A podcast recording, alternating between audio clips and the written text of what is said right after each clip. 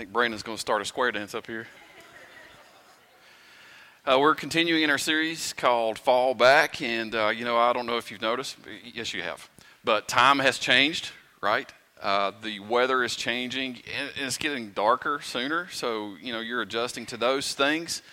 And what this series has been about is we, with our faith, you know, we need to make adjustments too. We need to change some things. Sometimes throughout the course of the year, we veer off course, right? We get sidetracked uh, we sort of lose our identity, we lose focus. And so I think it's important that every once in a while, you know, we fall back to some important things. And that's what this series has been about. You know, tearing away, trimming away all the fat, all the things that we don't need, and, and focusing on the foundational things that we are supposed to do as God's people. And so there's two weeks left in this, this week and next week.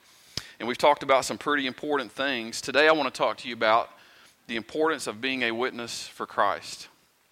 Uh, the importance of being a witness for Christ. I want us to look at Acts 1 8 very quickly. But you will receive power when the Holy Spirit comes on you, and you will be my witnesses. This is Jesus talking.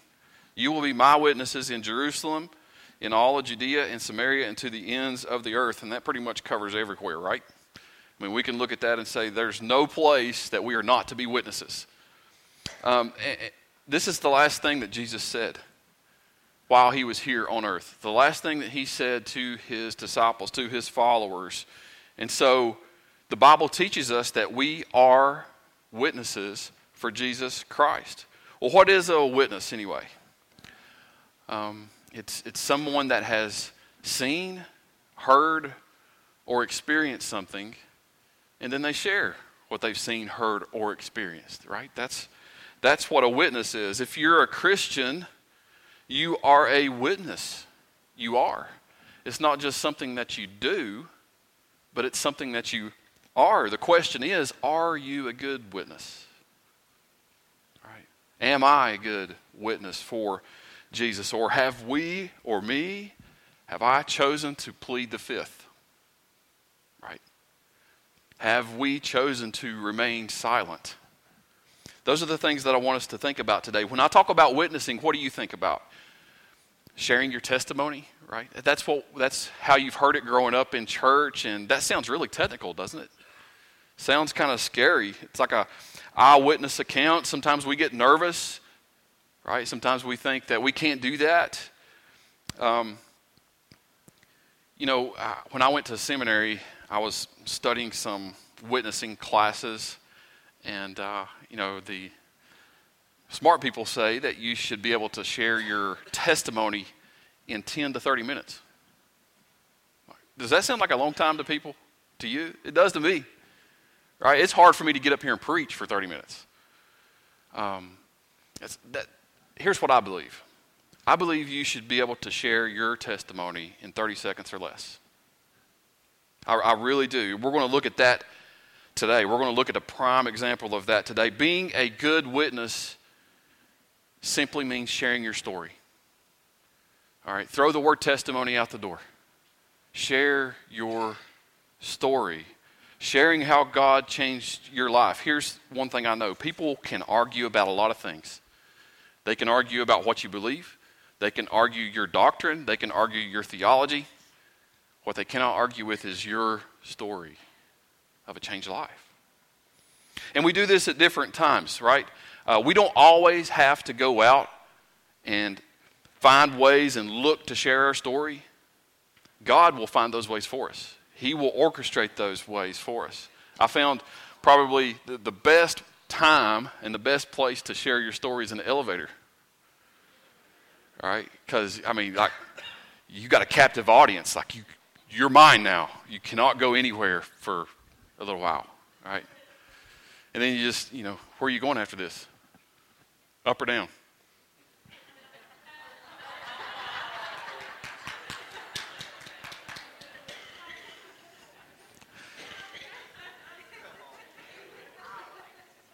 See how easy that is? But what does it mean to be a good witness for Jesus? What does it mean, right? To be a good witness. Today we're going to look at one of my favorite sections of Scripture. It's in the Gospel of John, chapter 9. We're going to be there the whole time. If you got your Bible, turn there, please. Um, this is one of the best examples to me of being a good witness for the Lord. So I want to walk through this. We're going to read a lot of verses, okay? But we'll do it quickly, as quickly as possible. And we're just going to walk through this together, and we're going to, look at five things that a good witness has, five attributes of a good witness for Christ. Number one, a good witness has this a recognized need through sin. Let me, let me just read through the scripture, and you'll understand what I mean here. John 9, verse 1. As he, that's Jesus, as he went along, he saw a man blind from birth. His disciples asked him, Rabbi, who sinned, this man or his parents, that he was born blind? All right, let's stop just for a second. Let me just uh, explain this side story. The disciples were with him, that is Jesus. They had seen him do miracles, they had seen him heal people, they had seen him already bring sight to those that were blind. And it's interesting to me what they talked about. They wanted to get caught up in a theological debate, didn't they? Forget, oh, here's a guy, Jesus, why don't you heal him? He has a need. You've done this before, heal his sight. No, they wanted to get caught up in this whole debate on sin. Who sinned, this man or his parents, to cause him to be born this way? You see, there was a belief that sin caused uh, a person's sin caused sickness, illness, disease. And while we know that sin is the ultimate cause of that, a person's sin doesn't bring that on. Jesus answered their question this way He said, Neither. Neither this man nor his parents were the cause of this man being born blind. He was born blind just because of sin in general. You know, we live in a fallen, sinful world. We do. But here's the thing, and here's what I want to get at is according to the Bible, we all were born sinners. This man was born blind. We were born into sin. We were born with a need, a very great need. And that is the beginning of God's story through you. You have to start there with your story. It starts there. And that is something that you alone have to recognize. Okay? The world, most of the world believes that we are inherently good. Okay, and Scripture teaches us otherwise that we are born sin. All have sinned and all have fallen short of the glory of God. So this man had a need and he recognized it. He knew it. Nobody had to tell him. Not only was he born a sinner, he was born blind. He had never been able to see, and he knew it. You know, you can't be a good witness for Christ until you see your need for Christ. That's the point. A good witness always knows where they came from. That's so good. Second thing a good witness has is a drastic change through faith. A drastic change through faith. That's the thing about a witness. They are a witness to something, an event, or, or something they've seen, heard, or experienced. And after that, after that event, after that encounter, there's a change that takes place. They are never the same. A witness of Jesus, especially, is never the same afterwards. Never. They're, they are changed. Look at John 9, verse 6. After saying this, he spit on the ground, made some mud with the saliva, and put it on the man's eyes. All right, just, all right. I thought I, I would do an illustration, but I won't. no, sorry. Have anybody ever seen any paintings of that? Right, Jesus just hawking a loogie.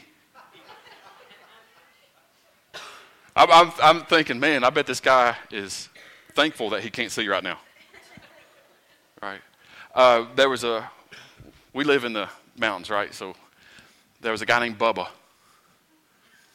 And uh, Bubba couldn't hear. So he went to his, he went to his pastor. Okay, he said, I need you to, Pastor, I need you to pray for my hearing. So the pastor laid his hands on his ears and said a quick prayer really fast, and, and then he said, Bubba, how's your hearing? He said, I don't know. It's not till next week.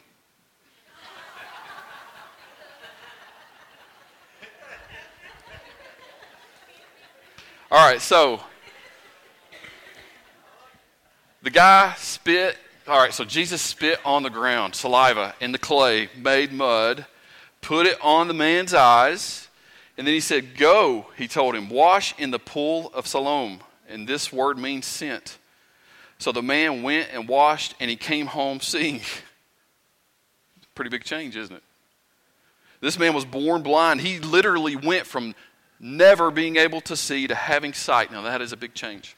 Huge change. The change was drastic. All right, notice when it happened. After obedience. Yeah. He went, he washed, he came home seeing. But what did he have to do? He had to show faith, and he had to obey in order to be healed. Now, how many of us are wanting a change in our life? How many of us are needing something to change in our life? Many times, that change doesn't take place until after we begin to obey, until after we start to show faith to God. Then He brings about change. For this man, he went from being ordinary to extraordinary, didn't he? He went from being a nobody to somebody. He went from a hopeless life to a life filled with hope and joy. What did this guy have now? He had his sight. He had a brand new life. Imagine that. Imagine the life in front of this guy. What did he also have? A story. An amazing story. And that's, that's the third thing a good witness has is an amazing story of grace. So there's the need, there's the change, then after the change comes an amazing story. John chapter 9 verse 8. His neighbors and those who had formerly seen him begging asked, Isn't this the man who used to sit and beg? Some claimed that he was. Others said, No, he only looks like him. Uh, but he himself insisted, I am the man. It's me. You know, people were saying, Is this the guy? Is this that guy that used to sit and beg on the side of the road? Is this the guy who was born blind, who's been on the side of the road for years and years and years? Is this the same guy? No, that's not him. It just looks like it, right? And I think it's funny. This guy's probably in the back. Hey, it's me. It's hello. You know, it's me jumping around. Uh, verse 10. They ask him, How then were your eyes opened? They asked. In other words, they're saying, if, if it's you, how is this possible? And I want you to look at what he says, all right, and, and, and time this, all right, time this. He replied, The man they called Jesus made some mud and put it on my eyes. He told me to go to Siloam and washed, so I went and washed, and then I could see. Stop. I got about 10 seconds. Maybe. Depends on if you read it slow. 10 seconds. How powerful is that?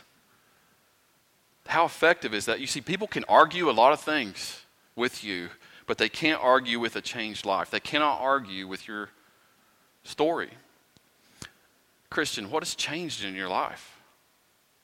What's changed about you? What's your amazing story of grace? All of us have one. We do. No story is ever the same, but every story is powerful. Every story is effective. You know, my life doesn't look anything like it did before. It doesn't. I'm not perfect by no means, but the change in my life is drastic. It is. I tell people I've been saved twice. Some of you are like, oh man, what's this guy getting ready to say? Um, you know, God saved me from sin when I was young. And God saved me from a life of sin when I was older. You know, and now by God's love and grace, my life is not the same. You see that? Okay. If, if I share that, what do people say? Well, how did God set you free? What do you mean God freed you? Right? How did God show you love? You see, when we share our story, it opens up an opportunity for us to share the gospel. We automatically think we got to go share the gospel with people. No, you share your story. And it opens up the opportunity for you to share the gospel. Fourth thing a good witness has is a commitment to tell their, their story despite doubt and unbelief. Do people always believe you? They don't. Oh, they don't. Do, do people always take you seriously? No, they don't. Not all the time. The same applies with your faith and, and your story. And look, this is a longer section of Scripture, but it is so good, so just bear with me. Verse 13 They brought to the Pharisees the man who had been blind. Now, the day on which Jesus had made the mud and opened the man's eyes was a Sabbath. Okay, now the, here's what's happening the big dogs heard what's ha- what happened. Okay, before it was just the people, just the neighbors, just the friends that knew the guy. Now it's the religious leaders who want to know what's going on, mainly because this was on a Sabbath. How terrible is that? Some good happens on a Sabbath. A guy gets healed on the Sabbath. That's bad, right? The religious leaders wanted to know what happened. Verse 15. Therefore, the Pharisees also asked him how he had received his sight. So, all right, opportunity number two for this guy to share his story. Again, notice what he does. He put mud on my eyes, the man replied, and I washed, and now I see. He went from 10 seconds to five. It's getting shorter. I mean, he's, he's getting better at sharing his story. The question is would these guys believe him? Would they believe him? Verse 18 they st- still did not believe that he had been blind and had received his sight until they sent for the man's parents. Is this your son? They asked. Is this the one you say, you say, was born blind? How is it that he can now see? You know, so they didn't believe him either at all. You know, people won't always believe you. Here's the thing, and this is comforting to me. People didn't believe Jesus either. If they're not going to believe the Son of God, man, we can't get down when people don't take us seriously all the time. When people don't believe us. That's not our that's not our job. That that doesn't matter. You are not responsible for the unbelief of somebody else right? A good witness is committed to sharing their story despite doubt and unbelief. So, not believing the man, what did these religious leaders do? They asked the parents. They said, if anybody knows, they do. Right? They do. Surely they would know. Verse 20. Look how they respond. We know he is our son, the parents answered. We know he was born blind. But how he can now see or who opened his eyes, we don't know. Ask him. He is of age, he will speak for himself. Interesting here. The parents admitted that he was their son. That, that's the guy, okay? He's their son. They also admitted that he was born blind. All right, this wasn't a show, this wasn't fake. They also now admitted that he could see. So something happened. But what didn't they admit? How it happened or who did it? Wow. Why did they leave that out? Verse 22.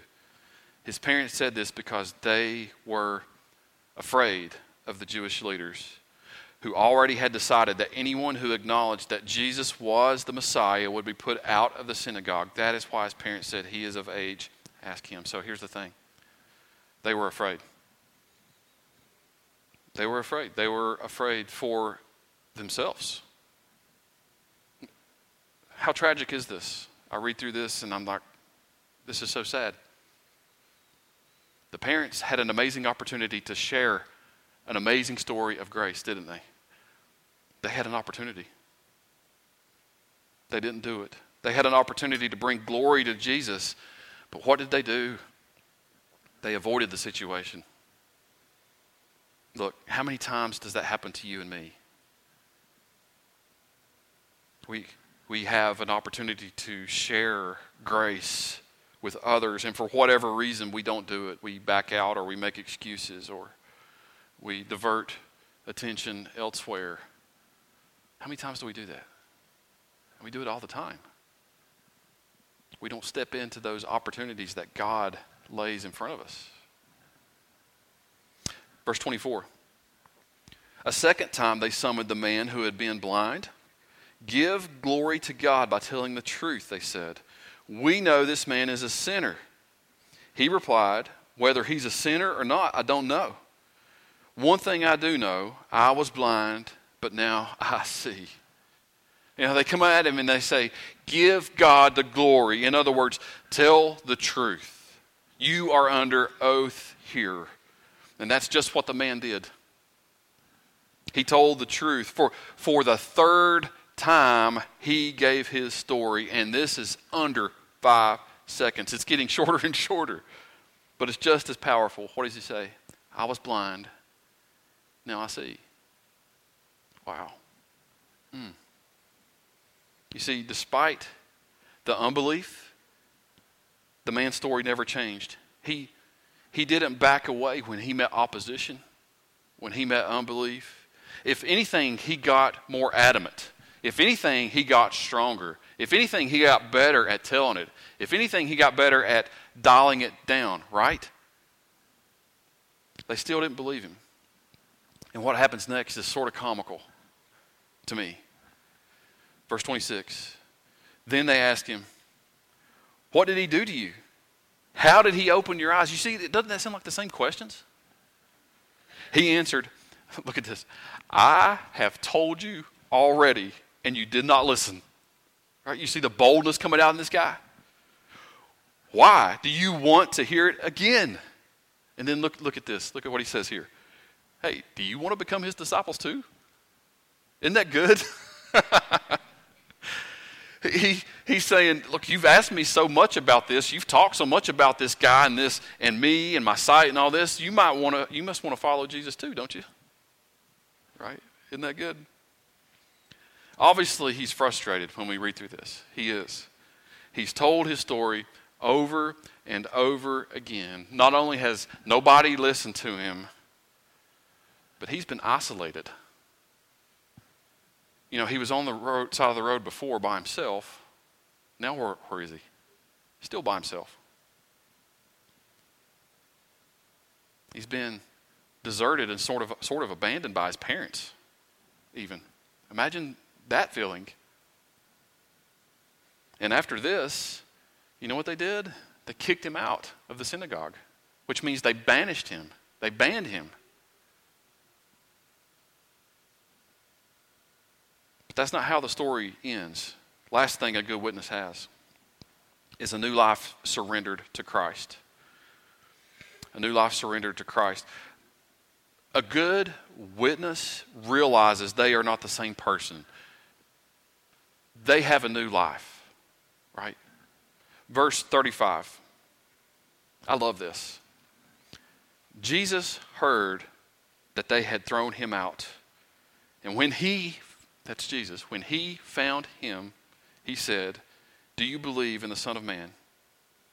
Who is he, sir? The man asked. Tell me so that I may believe in him. Wow. Jesus heard about this situation, how the man had been treated, how he had been thrown out and put out. Jesus heard about it. And he went and he found him. Isn't that good? The good shepherd leaves the 99 to find the one. Wow. If you're a child of God, look, God will find you. You're going through a difficult time. Your life isn't what it's supposed to be. God will seek you out. He won't leave you all alone by yourself. Jesus found the man, and remember, I don't know if you picked up on this. He never seen Jesus before. After he went and washed in the pool and came back seeing, Jesus was gone. Didn't know what he looked like. So the man is saying, Look, where, where is he? Where is he? Where is the guy? I want to see the one that caused me to see. Verse 37 Jesus said, You have now seen him. In fact, he is the one speaking with you. What is a witness? One that sees, hears, or experiences something. And now this man has experienced all three. You see? Verse 38 look what the man does. Then the man said, Lord, I believe. And he worshiped him. Isn't that good? Jesus searched out the man, found him, and when the man realized who Jesus was, he believed in him. Not just accepted his miracle, not just said, Oh, thank you, Jesus, for doing that. See you later. He believed in him and he worshiped in him. In this moment, this guy is surrendering his life to the Lord Jesus Christ. A good witness always circles back to focus on the one who healed him. Always. A good witness doesn't leave Jesus in the past as something that happened in the past. A good witness stays focused on Jesus in the present. This guy was blind, but now he could see, both physically and spiritually. And look, I can't help but wonder how many times this guy shared his story for the rest of his life. In closing, are you a good witness for Jesus? Because we all are witnesses if you're a Christian. The question is, are you a good witness? Are you being faithful in sharing your story of grace, of what Jesus did to you and to your life? Are you fighting through obstacles when you share your story, right? Are you fighting through those situations where there's doubt and there's unbelief and there's hesitation and there's walls being put up? Are you fighting through that? Or are you walking around those? Are you making sure that you return to worship and focus on the one who healed you? That's big. Christians, we are witnesses for Jesus. We have a great story to tell, and the story is ultimately about Him. It does involve us, but it's ultimately about Him, and that is the story that the world needs to hear. It is. And look, you may be here today and you feel like this guy was in the beginning on the side of the road, helpless. Your life is at an all time low. You don't know what you're going to do. People are ignoring you, passing you by, not willing to help. I know of one that will. I know of one that will give you life, give you power I know the one who has the power to heal you, to restore you, to pick you up, and to give you a new life. And his name is Jesus. Will you call out to him today? Well, let's pray. Father, today we thank you. As we see in this story of the man who was born blind, the outcast, the one that everybody passed by, the one that everybody forgot about. We see your amazing love and power displayed in this man. We see how you loved him and showed him compassion, and we see how you healed him. Father, help us to see that as a picture of us. That we are all born apart from you. We are all born into sin. We are, are all born in need and we're desperate. But you come along and minister to us and show us love. When we place our faith in you, you heal us, cleanse us from sin. You give us a brand new life to live. Help us to share our story because it's your story. Father, people need to hear about your power. They need to hear about your love. They need to hear about your forgiveness. Help us to do that with our lives. Father, help us to always remember that we need to stay focused on you, not to leave you in the past, not to forget about you, but to worship at your feet each and every day. Father, if there's someone here today that hasn't given their life to you, I pray that they would hear you speaking to them today, that they would feel you drawing them to you. I pray that they would give their life and surrender it to you, God, today. In Christ's name we pray. Amen.